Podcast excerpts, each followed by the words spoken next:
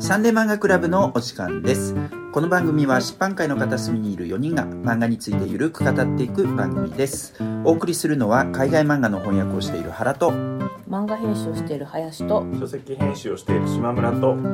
ナーの田ですよ今回もこのメンバーでお送りいたしろしくまおす願いしお願いしまます今回は誰がどんな漫画を取り上げてくれるんでしょうかはい私島村が、えー、未来人西条今城隆さんの漫画を取り上げますはい、えーこの作品はどんな作品なんでしょうかはいえっ、と未来人西条今城隆さんのものなんですけれども、えっとまず作者の紹介をしましょうか、えっと1960年生まれの、えっと高知県出身です、ビジネスジャンプでデビューし、そうなんだはい、89年にデビューし、えー初期はまあ集英社でこう書いていくような形でした、まあ、その頃の代表作が「デメキング」これ91年ですね、昔読んだわはい、その後こう秋田書店とかですねカレカリブマレーさんと組んで、えっへえと92年からハードコアへえでカリブさんからには平成の告げをしゃると、まあ、だ脱力してる感じがそうなんですかねなるほどと言われたりとしほまうすで、えっと0年代から、まあ、現在にかけては、えっと今回の、えっと未来人西条が出ている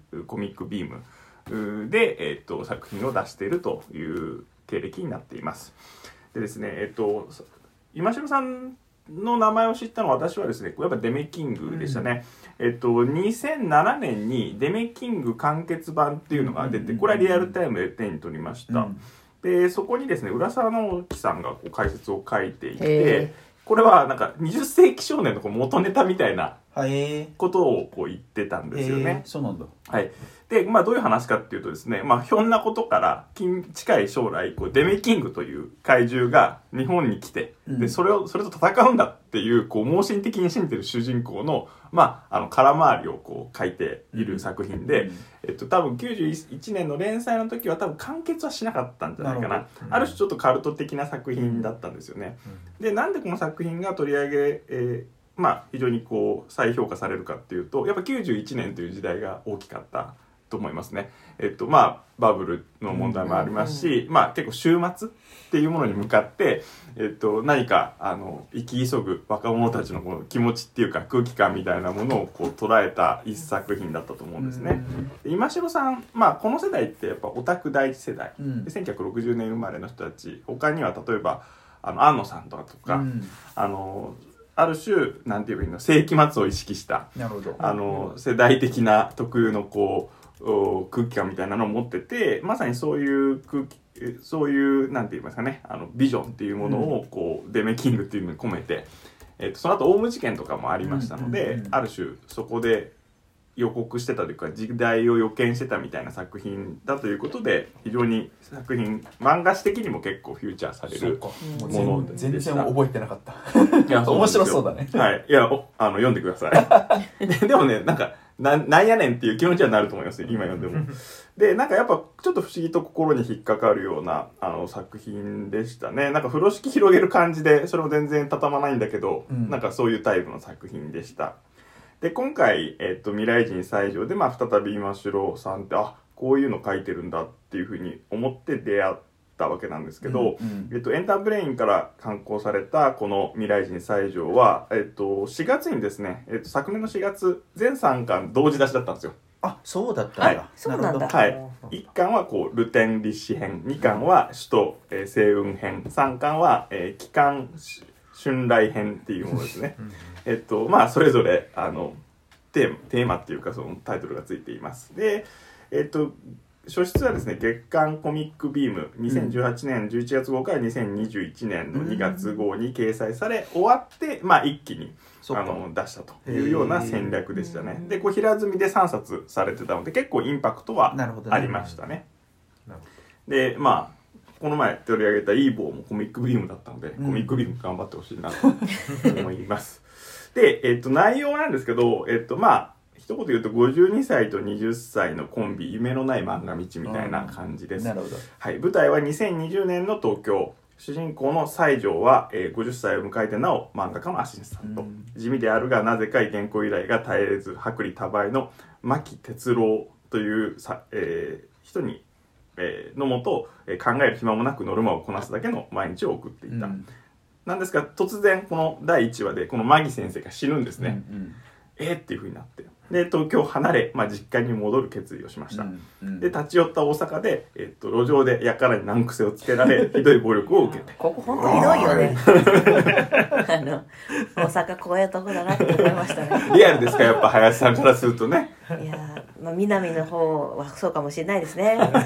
で血まみれで起き上がった時そこは1970年5月11日の、えーとえーと東京、えー大阪でした、うでんこの日、まあ、実は、えー上村直美が日本人初のエルベストを登場した日だったみたいで すそうなんだ。そういうでこと。まああとは万博真っ只中のうんあそれ大阪なわけですね、で困り果てた西条さんはですね、まあ、偶然知り合った漫画家志望の青年、えー北川君っていうのがいるんですけどそこに自らこうアシスタントしてたと東京で、うんそうするとこう漫画少年的に「あマジっすか」みたいな感じになり漫画読んでくださいみたいな話になるんですねでその時に北川の漫画を見せてもらった時に「競争マラソンくん」ラストカルテとか全然冴えない作品なんですよねでそこでまあ西条はこいつと組んでまあえっと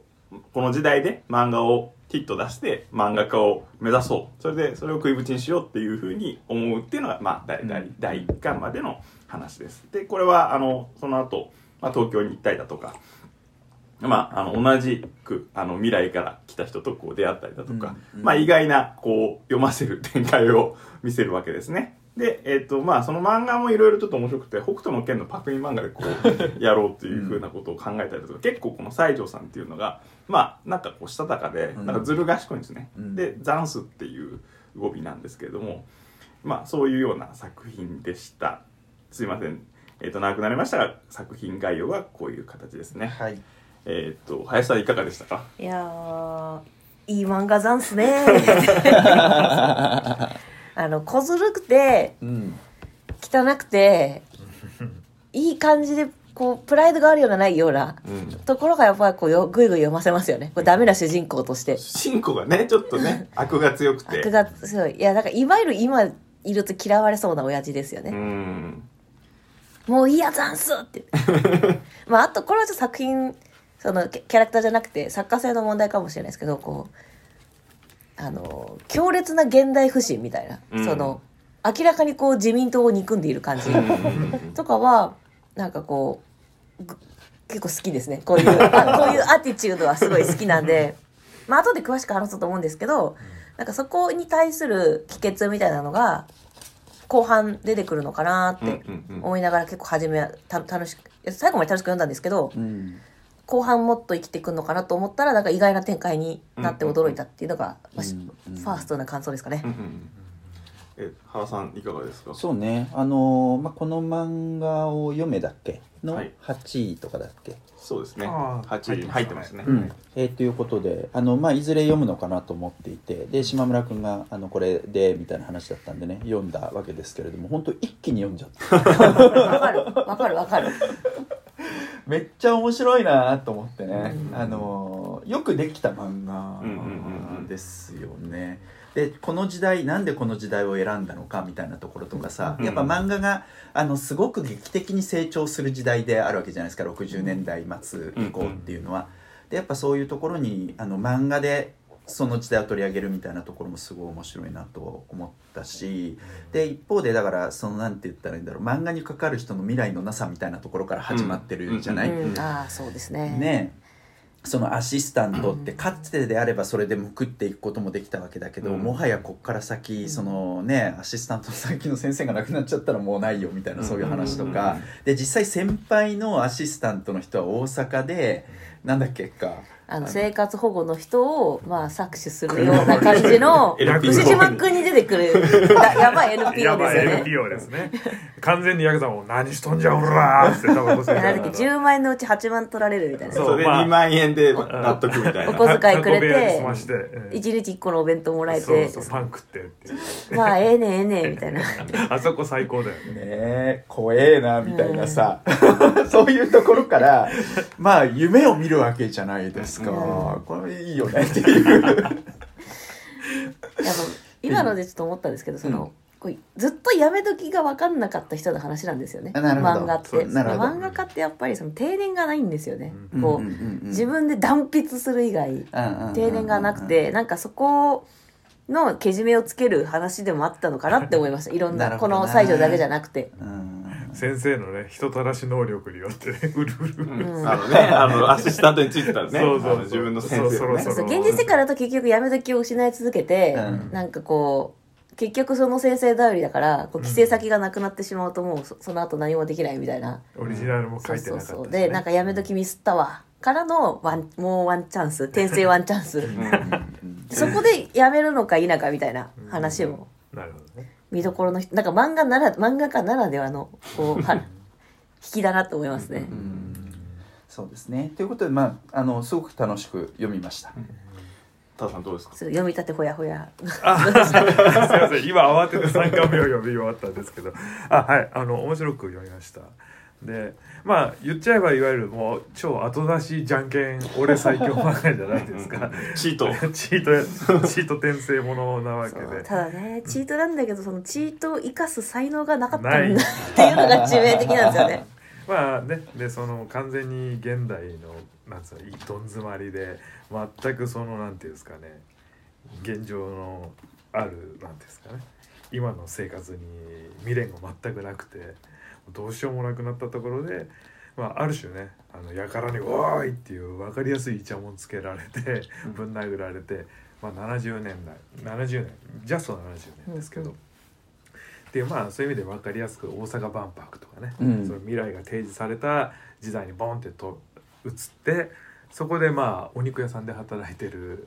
うん人朴な青年とまあなんつうのあからさまに北斗の拳のパクリ漫画、うんなんだっけゴッドハンド竜だっけ っていう漫画を描くってこの志さの低さがいい感じですよね。まあなんかこの人の書くオリジナル漫画つまんなさそうやなって思わせるはいはいはいよりによってその要は未来ヒットしてる作を知ってるからうんそれをと過去で盗作するって言ってそれでメイクマネーしていくわけですけど。うんでよりによって北斗の剣選ぶかっていう感じなんです よねその才能なんだろうなあんなの再現性できひんやろっていう確かにその後はデスノートデスノだーもんなトそうだからなんだなんだっけ、そのタイトルもなんか、なんか変なタイトルで市し民て手帳みたいな、そうそうなんかそういうちょっと笑える。渋い感じのねパクリうんだのからここもなんかこう言葉にはしてないけどやっぱ西条の才才能のなさっていうかセンスのなさですかね、うんねえっていういいですよねななんでいいのかちょっと言語化できないな、でもええまあそうですねでまあそういう意味では非常にそのなんですかねずるっこしてなんかこう若者の才能をある種食い物にしていくっていうかね、志の低さゆえにこううーん搾取というか才能を搾取していくっていうかね彼の未来をっていう、うんうんああそういう意味ではやめ時を失ってずっと先生についていっちゃったと同じ構造になっていくわけですけど、でその未来人の西条が自分の未来にこうなんですかねどう決着をつけていくのかっていうのがまあ一つ一応見どこなのかなっていう気がしますよね。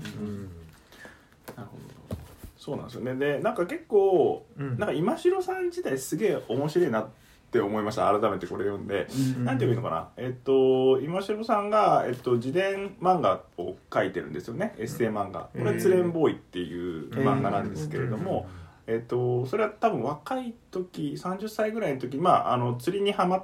てうんでその釣りをやりながら漫画家やるっていう、まあ、自分の生活をこう書いていくような作品なんです。うんでその作品は、えっと、2巻ぐらい出てるんですけど、うんえっと、そのまた、えっと、311以以降にまた、うんあの始まるんですよね。なるほどでその時にやっぱ、えっと、原発現場大戦っていうあーこう漫画を書かれてて非常にまあ社会的なまあ分かりやすく言えばかなりこうリベラル左派みたいな言説のあの持つ漫画家さんでうんまあそれを割と作品にそれて反映しているとう。んでその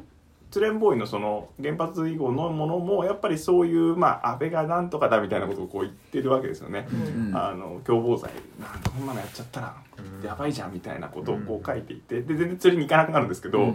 えっとある種結構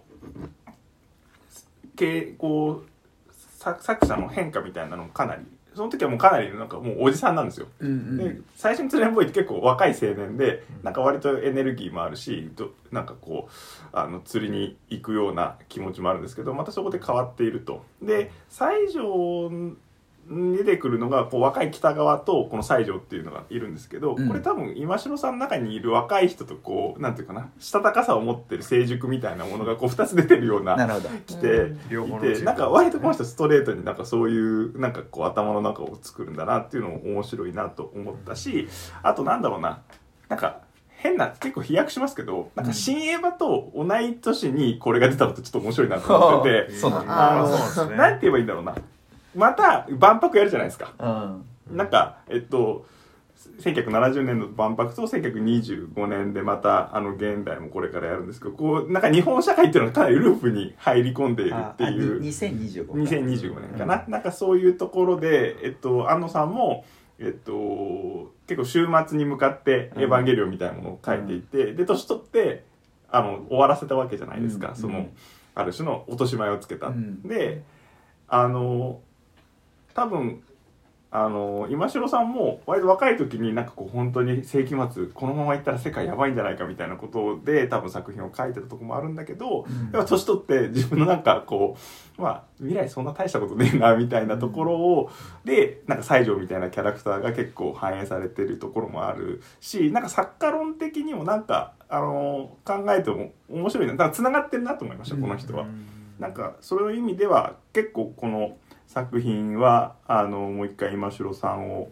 まあ、向かわせるような力もあるものだったなと思ってますね。うんなあの作品って的にはねさっきもなんかこうみんな言ってたようにちょっと転生ものを思わせるような、うんそうですよね。作りになってるわけじゃないですか。であのここしばらくのそういう流行みたいなものがあった上でそれをやっぱ取り込んで、うんあのそういう作品をやってるそのしたたかさみたいなものがあるのかとかっていうのはちょっと気になるとこあろりますねそれはすごいあるしそれとやっぱ自分のテーマみたいなのもちゃんと合わせてうんやってるので、まあすごくいいなと思いましたね。そうね、まあ、ラストがさなんかこうあそうそうちそょうっとはっきりとは分からないようなうんあの、感じになってるじゃない、うんうんあの主人公は西条は現実の世界に戻れたのか、うんうんうんで、えっと、それとは別のなんていうか、ね、パラレルワールドというか平行世界として、あのー一緒に漫画家漫画を作ってたそういう世界があるのかみたいなね、なんかそういうその終わらせ方みたいな問題もあるよなって気がそうですね。ここは結構割と分かれるところですよね。漫画を漫画家北川君も漫画家をこう続けるのか、うんそれうとんまうあん実家に帰ってなんか実家を続くのかみたいなとこのエンドもあり、逆に漫画家でちょっと成功してる話なのかなちょっと。まあ、頑張ってみますみたいな感じで終わってたけど、だからそれ平行世界では彼は若いあの北川君は頑張っていくのか、でうんでも現実の世界ではかつて漫画家を目指していたけど失敗して別のことをやったうん老いた北川君が出てるみたいなそういう感じだよね。そううそんうそう。 2020年と途中の中で1980年とのね、うん未来で終わるって感じですもうんうんんうね。んうんでも割とそこの急に川のこうエンディングに舵を切る感じはそうですよね。なんかこれうん打ち切りだったのかなっていうあのれちょっと頭をよぎりました途ね中でなんかその新しい女の子出てくるじゃないですか。うんうんあそのえっ、と要は作ま家、ま作家さん漫漫画家画家のさ方んそうそうそうあの子となんか新しい作品をどうなるのかなと思った時に、美味しんぼみたいなやつでしょそう美味しんぼう美味しんぼ万博っていうのをやろうとして、えあのでそのままね作家さん若い女の子と年頃になるーみたいなところが見えたとそこうそろうで戻っちゃうこれもしょうもないこれもしょうもないやっぱり結構今城隆的にはなんかこう風呂敷広げて畳まないっていうのは結構芸風あーあるあるなんですねねあるあるですね。 そっかうんそういやあの俺転生ものっていうのをさ全然なんかこうちゃんと向き合っていなくてあのなんだっけ転生したらスライムだったっけ、、うんんっていうここの間話してた今まさに楽しく読んでんだけど世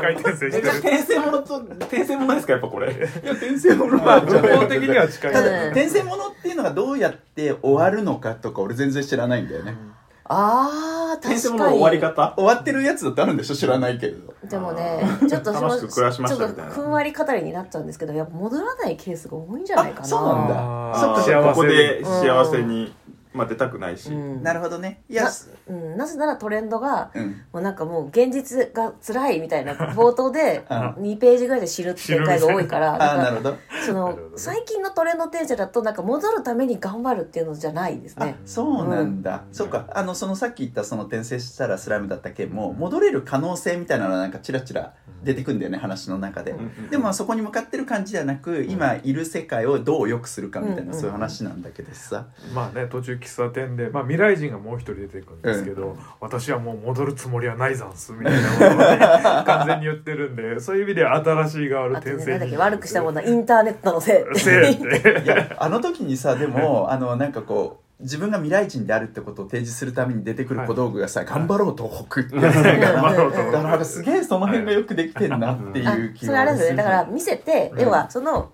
もう一人の転生した人はちょっと説明すると、うんこの部屋の中の誰かが転生あ俺とそうそうそう同じ転生した人だってそれを調べるためにその「頑張ろうと北」っていうのを見せるんですよてね。はいはいはいでこれで反応した人が、うんこいつ分かってる未来のやつだって、うんでもリトマ確ス試か験紙にですねそうですよね多分昔の人が見てもうん何も思わないもう何もです思わなねい西条先生だけは そうそうお前かみたいなねそう頑張ろう東北って言って、ええ北川君はあ東北の人なんです ねっていうまあそうだよねっていう あ青森でってそうそうそうですねでこの西条とこの北川君って実はその14、えっと2014年に、えっと、今城さん書いてた「永遠のケツ」っていう漫画があるんですけど 永遠もうの ねタイトルがケツっていうのはアースのあこのとそうですね、ええあの永遠のケツって多分永遠のゼロなのかなよくわかんないあああなーなるるほほどどちょっとかかってなすぎて分かんなかったあの全然分かる一貫物のやつがあるんですけどそこで、えっと、同じ蕎麦屋に勤める2人なんですよだから関係性はちょっと似たものとして出てくる あそうなんだですへなんでまあ割とスターシステム的なものは結構やってるみあなるほどねたいで、うんこの2人はまあそういうものとして出てくると、じゃあ手塚ユニバースに続いて先生の作品をたくさん見てる中としてやっぱこの「未来人西条」ってやっぱ特殊なんですかいやーちょっと僕もそこまであれなんですけどあ多分ビームでは結構この西条さんのコミック出てくるのかなって感じですかねであと、うんこのえその永遠のケツの中で印象的なのはその蕎麦屋のこの店長なんですよあの立ち蕎麦屋みたいなところで、うんうんで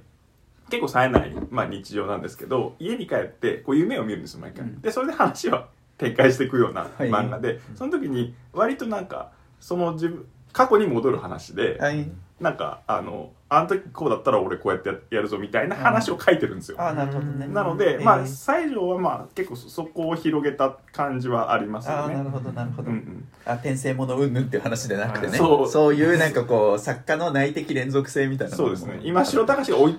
に追いついたんですよ時代が そこでも時代タイムでもそんなタイムパラドックス的ななんかギミックみたいなのはあんま ないですよねないですね、ううんん、だってあっちゃうししね自分とねそう そうそうなんか気持ち悪い残数とかね猫がシャーとか言って猫だけが気づいてるものすごい反応するっていうねとかなんかそういう話も結構つながっているところも、まあ、えー今城ワールド的にはあるというところですかね。うんうんあと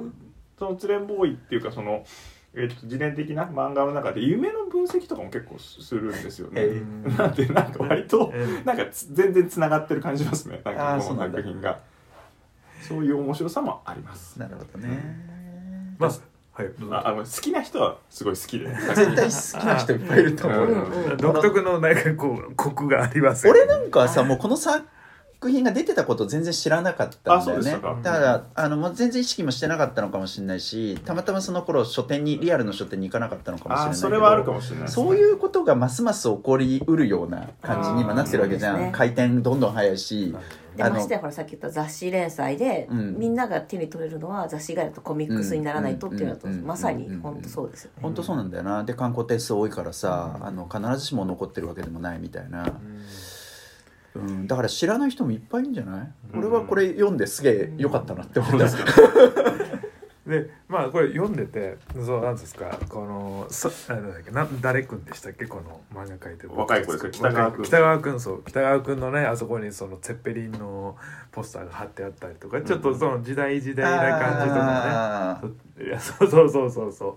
うねあのなんか電話がどうとかとかタバコ吸いまくりとかねうんいやそこら辺のこう風俗が書かれてたトりルコ風呂とかね そうそうそう今絶対言っちゃダメなやつですけ どもとか言ったりとかあっトてルトルトルコの人怒っていいよまあ、そういう意味ではちょっとなんつうの70年代をその、まあ、新宿をその風天とかがジャックしてたりとか、うんうんあとなんか70年代安保を実は先生が通ってたりとか、うんそういう面白さはそうタイムスリップものね、うんうんもうあったりとかするんですけどうんうんまあ、このそういう漫画じゃねえだろっていうツッコミを言わ入れられることを前提に先に一応言うと、その北斗の拳のあのもうああからさまなパクリをやるんですけど、ん ちょっとだけ名前を変えたりしている、えーゴッドハンド龍っていうのがあるんですけど、あのなんつうんですかねまあ読み始めて「北斗の拳をやるざんす」みたいになった瞬間にで70年じゃないですか。あそうですねそうもうその瞬間に「いや無理っしょ」っていうふうにこっちは思うところがちょっと北あって斗の拳のその連載が83年なんですよ、あついさんでねそうそうそううんさその心はっていうかなんで無理なのかそれはまあ北斗の拳っていうのはそもそもブルース・リーとマッドマックスがなきゃ成立しない、うんいい漫画なわけじゃないですか。 でまあブルース・リーはあのなんですかまあ確かに1966年そのアダム・ウェスト版の「バットマン」と同じ年なんで、でかケイトーとして活躍してますけど日本に来るのは1963年の「燃えよドラゴン」なわけですよ。うんもうこれは関ヶ原の決合戦と同じぐらいにうんうんマニアにとっては動かせない事実があるでそれ以降カンフーブームというのが生まれるわけですよだからカンフーブあムーブとかそういうものはなかったわけですよなるほどね完全にだかうんらその文化的にマチュアがない時にそうこれを出しても響かないでしそょうっていそうことうそねうた多分届かないで、うんママッドマックスっていうのもありますけどもちろんマッドマックス一作目は79年、うんだででその文法もないですしっていうんで何ですかねまあその何ですか漫画としてうん成立しえないし読む側に分かんないし、多分このお友 なんですか20歳の若造にも多分伝えることは不可能、うん実際書けないかったりするんですけど、だろっていうふうのを突っ込んだらそのまあ後に最初は あのマッドマックスもなんだえー、とブルース・リーもいない時に北斗の拳は無理算したからねみたいなことをいうシーンがねあるんだけどそれはあの若造の漫画と同じようにうんそのうちはね俺6ページ目で気づ いた浅はかそうそうそうだからいついつそれを突っ込んでやろうかってうまくいったんなわけねえじゃんっていうし、うんそういう気持ちでちょっと読むっていうズレはそうそうデスノート全く同じロジックでダメなんですよねでもそうなんですよね。 だからそれ言っちゃうと、まあ、あの、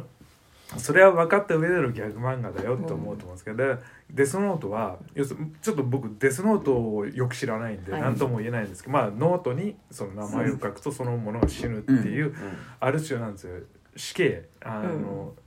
なんです私の刑ね私の刑としての人をなんつうの無残に殺すっていうか悪人はぶち殺せっていう意識があるわけじゃないですか、多分そういう意味も込めてあのハリー・キャラハン要するにうんうんダーティー・ハリーが貼ってあるわけですよ、うんうんうんだとは思うんだけどダーティー・ハリーが来るのももっと後なんあそうですよ で要するになダーティー・ハリーが来て71年にダーティー・ハリーとフレンチ・コネクションが来て、その後刑事アクションクライム映画が前世になってもう悪いやつはぶち殺せっていうのは簡易化してくる時に。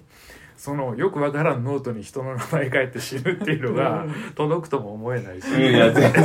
全部そうそ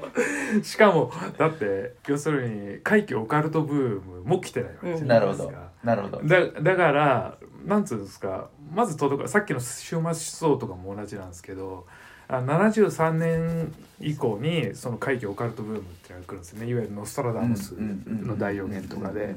でそれに合わせて要するにえーっと恐怖新聞角田二郎さんの恐怖新うんうんうんあそういう聞ことと同じはい完全にそのブームに乗ってるわけですよでその文脈なしに デスノートは無理だろってあとね多分ね書いてる北川君分かってないんですよねだからなぜならその文化を通ってないからそうそうだからねなんか笑ってしまうのがやっぱデスノート書いててギャグめっちゃ入れると か何も分かっていないみた変いだなしだから逆に言えばその北川君の漫画の方が読みたくてしょうがないんですよあーで初めのやつねデビューそうそうそうマラソンなんだっけいやいやそうじゃなくてあのその70年に生きてたあーそのはいマッドマックスもブルース・リーもうーんとその怪奇ブームもなんつうのだもう通ってない若者が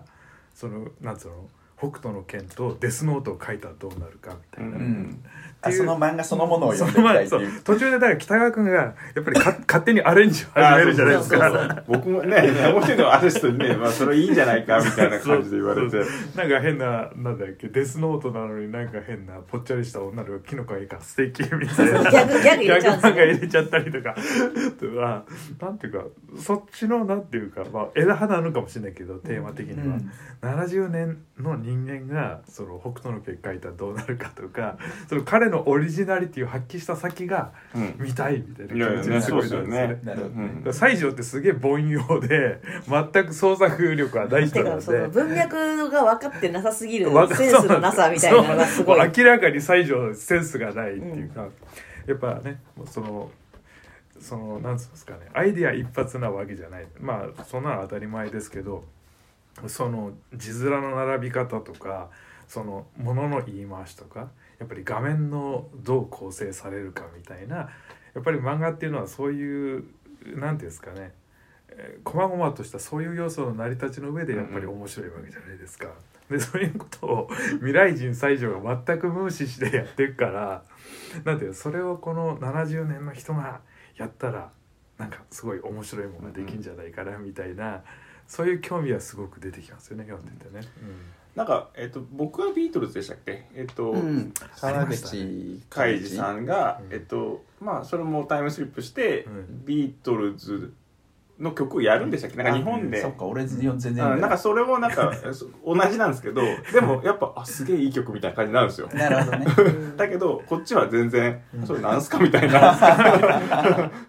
確かに北川君しか騙せないっていうかそうなるほどねそうそうあそうなんですね北川君しか騙せないんですよね、だからそうだとそういうもんだったのだから漫画とかも全然売れなかった漫画とか、うんよくあるじゃないですか昔の漫画とか見てすごいアイディア今見るとすごい斬新だし、うん今その後に売れた漫画のあれじゃんみたいな感じなんだけど、うんうん結局漫画としてのその作りのまずさとか売り出しのまずさとかで全然跳ねない、うんそのまま埋没しちゃう漫画で山ほどあるわけじゃないですか、はい相手はうん、だからそこが最上は分かってねえよっていう、だから20世紀少年を知った人が90年代にも戻って作ったのが、うん、えっとそのなんなだっんだっけさっき言ってたけえっとデメキングデメキンデグメキングピーナ でもその20世紀少年とかとその同じ通底したものは感じなんですねやっぱうん70年うのんっていうその万博とかあってそっうてですねいううんみ 未来に向かってこう、うんまあ日本がうんこう輝かしい道をこう歩んでいく時のはいは伸びていく感じのええ70年代ですよね。いそうそうまあそういうノスタルジーの背後に一応立ってるのかなっていう感じはしますよね、うんうんあとなんかライバルっぽいなんかちょっとこうしょうもない、ね、佐々木ライライオンそうそうそう佐々木ライオン佐々木ライオンいいよなオンこれも好き佐々木ライオンライオンもいいでべすよだからね。当時のベテラン漫画家ですよねそうそうそう途中で筆を折るけどいやーでも70年でもこの足の人に「これはないよな」みたいなすっごい古臭いなんかお色気漫画を描いてるんですよ ね時代劇ものこれはきついなみたいなでも意外になんかこうなんていうのその何でも書く漫画家さんとかっていうもののうん物語もなんかそんなにない気もするので、うんなんかそのなんかノリみたいなものもちょっとうん垣間見れて面白いなと思いましたね。そうねうん途中でさあのその西条さんが長年そのアシスタントとしてついてたなんとか先生っていうのは牧先生あ牧先生 久男じゃないけどあ牧先生っていうのは若い頃が出てくるんですねはいそうそうそうそうね牧牧ってみたいな全然違うんですよねマキ先生なんすかそうそうつってそうそう未来で会った先生とはちょっとねそう覇気が違うんですよ全ね然ロン毛で 超ヒヒッピー風で、学生運動とかもね。ねうんまあすごいライトなこう未来はなんか意味特にメッセージもないそうそなうんかしょうもない隔離多倍の漫画を描いてたチャランポランの人だったの に若かりし頃はねまだ志がねそそううそう手塚治虫のような漫画を みたいなそうそうそう政治的関心もね、あれでってでもまあそれはある種のそのだ段階世代のある種のあなんつうんですかねステレオタイプに対するまあなんていうんですかね書き方、うんでその後要するにゴルフ漫画とかでそういう消費文化べったりな人になっていくわけじゃないですか、うんまあそこの描写もちょっと面白いですよね。で面も白いですね牧先生それ今回その回しか出てこないんですよね。そうですね、うんなんか一回アシスタントに来てって感じかな、ううんんうん君よかったよなんつってそうそうお金渡おして金渡してね1万円やっと返せたざんすみた いなそうそう。でもまあこの後ねその若い下に人使うことになったらその人たちに優しくしてやりなよみたいなことをいやでもそれね結構悪い感じみたいな人たらしみたいなふうにディスってましたけど、お前 でも100万借り取ったんやとかちょっと思いますけどねお前そうそうそう。何をそんな っていううんでもそう言いながらも結局その何ですかね若い子たちの、まあ、創作ってそういう部分はあると思うのかもしれないですけど、その才能とか未来をやっぱ西条はその搾取していくわけですから、うんそこはやっぱりまあ罪深いというか、人間ではあるってことですですよね、うん同じ道を歩んでいくわけですからっていう確かにそうね、うんそのあたりのなんかこう判断はちょっと割といろんな読み方ありますよね、そうですうね、ん北川君にとっては、まあ、一つのこう入り口にはなったわけで、うんまあ、うん彼の、まあ、才能がうん頑張ればなんとか漫画家としてはいける気もするけど、うんまあ、どうだろうって感じだけどそうですね、うんこいつの絵じゃ無理ざんすみたいな「ドラゴンボール」や「ワンピースは無理ざんす」みたいなだからって感じだねあのその彼のせいだけじゃなく てみたいなそうそうそう、え まあ、ーあとねちょっと逆にいいなと思ったのは、うん西条マジで成長しないんですよねんこの過去に成長のしない感じあ全然成長しなそういそうむしろなんかこうこいつほんとクズだなっていうのがどんどんこう対抗してってるぐらいのねそうそうそう なんかその昭和を悪用してる感じって言ってましたね、あー まあでもなんか、まあ通回とはまた違うけど、うんなんか目が離せない感じにはなりましたねそうねなんか最後ね、うん作画のの担当になった女の若い漫画家志望の子を口説き落とそうとするとか、うんもう本当最悪と思いなが ら案外でもねなんかおじさん好きなんですそうそう話そだうったそうねほんまかみたいなほんまかじゃこんなここんな言い方しないですけど本当ざん本当ざんす本当かそうざんすかテンション上がって 色目こにいなってつんじゃねえよく見たら可愛く見えてきたざん すって人本当そうでも永遠の、うんえー永遠のケツもなんか面白いのはその北川君は結構若くて、えっと、割と政治的な話を直接ふっかけるんですけどね、うんあの西条は考えてなくはないんだけれども、うんなんかある種こうなんて言えばいいんだろうなそこでここで話してもしょうがないみたいな、うんある種のこう振る舞い、うんあのさえっとある種の成熟って言ってもいいのかわかんないですけ成ど熟なのかに諦めなてんく感じがかするなんかそういうものを身につけてある人間なんですよね。うんなのでまあそうですねこの中でもまあクズなんだけどもなんかいろんな心の揺れみたいのもあって、うんまあそれもなんか西条が憎めきれないというか、うんそんな感じもしますしね。まあ立ち位置がもう未来ないしってねとにかく死にたくないダンスみたいなうんうんねうん感じであるんでこの人の設定がゴール設定があとねこんな帽子かぶってる人今いるみたいハンな。ハンチング帽みたいなことなんですかねこれ手手塚っぽい手塚っぽいベレー帽ベレー帽でしかも言葉遣いザン スみたいなさうんそうですねそうそうそうだからなんかあの今城隆さんな割とこう短いものがあの続いてたみたいなんだけれども、うんえっと、また新しくいろんなものを読んでみたい気もさせる漫ダ画メな大塚さんみたいあ一つ言うなら、うんその現代への憎しみみたいなやっぱ自民党が本当に日本をめちゃくちゃにしたんやみたいな、うんあとインターネットなはいはい SNS がそれちょっとねなんかそこに対する復讐みたいな、うんなんかちょっとするしそうな感じになったじゃないですか。うんうん なんかで他の聞いておかお話聞いてると過去の作品とかってやっぱそういううんうのんストレートに表現されてる作品があるから、そこも言及は個人的にはもうちょっと見たかったなみたいなのはあるけど、でも最上はそんな志の高い方しないよなともあのね分かるって感じがするな、多分ねかなり編集者の方で抑えたんじゃないかなと思って今回エンタあーーテインメントとしうんてうんうんあのやっぱ相そ当っちへって自伝自伝閲覧ボーイとか相当出ちゃってるから、うんまあ、ある種読み人読む人かなり選ぶような感じになっててかなりこれはソフィスティケイトあーしたことによってなんだろうなより広い読者をつかむことにはなったのかなあというそ気のがディレしまクすションはすごく正しい気もするな、うんうんうんそうそうなるほどなまあ実際ねどれだけ読まれてるのかっていうちょいちょい毒が漏れてるからそう そ許れさないみたいなのが、そこがいいとこだけどねうん、そうそう私はそこがすごくいいとこだと思ってました中ね半かかってるわけではないんだなうんそうでこれこれ買ったのもなあえっとこれ原さんの方これ原さんのかなじゃうあん最近買った最近買ったじゃあ重版してないのかもしうれない、んまあねもう三島が死ん腹切りましたよってそうなんすか知ってるからねそうでだもね読まれさえしたらやっぱ面白いってなると思うんだよねそうですね普通に確かに原さんのところに届いてなかったってことですもんねそうそうそそうう俺は全然知らなかったわけで少なくとも漫画好きには絶対思うなんて、ういん面白いと思われるじゃんや鬼滅が好きとか言ってる子にはちょっと届かないかもしれないけどあーでもさ「転生もの」っていうフックがあってさしかもなんか言ってみれば昭和レトロっていう最近の流行りみたいなものと言えなくもないわけ ださうんここんななんか生々しいもっとなんかおしゃれな昭 和レトロっすよそうだね そうだねでも言葉自体は割となんか今読んでもへザンスは変だけど、うんそれ以外は割となんつうの時代な喋り方そんなしてないから読みづらいって感じはしないかもしれないですね。うんそうそうそう深夜ドラマとかになっても全然不思議じゃないんからあーありえもうまよすあね。ー安くできますよ、割りかしで。安くできる安くできる、えーそう円形でもう外はちょっと取ってお終わりです、誰だろうな役ドラマだったら西条リリー・フランクリリー・フランク年あーちそょうっねとちょっとあれ格がありすぎるでしょ顔にああ何者か感がありすぎるからなんかもうちょっとダメ分かった錦鯉の人だあ俺はそれ知らないけ どあこんにちはのねこんにちはそうなんですね。え面白いかもしれない確かに怪しいし怪しいでしょうんでなんか才能のないえそんなこと優勝もしたんですけど才能あるんです けど m 1でちょっと二人だからそうだよそうねそうそうそううん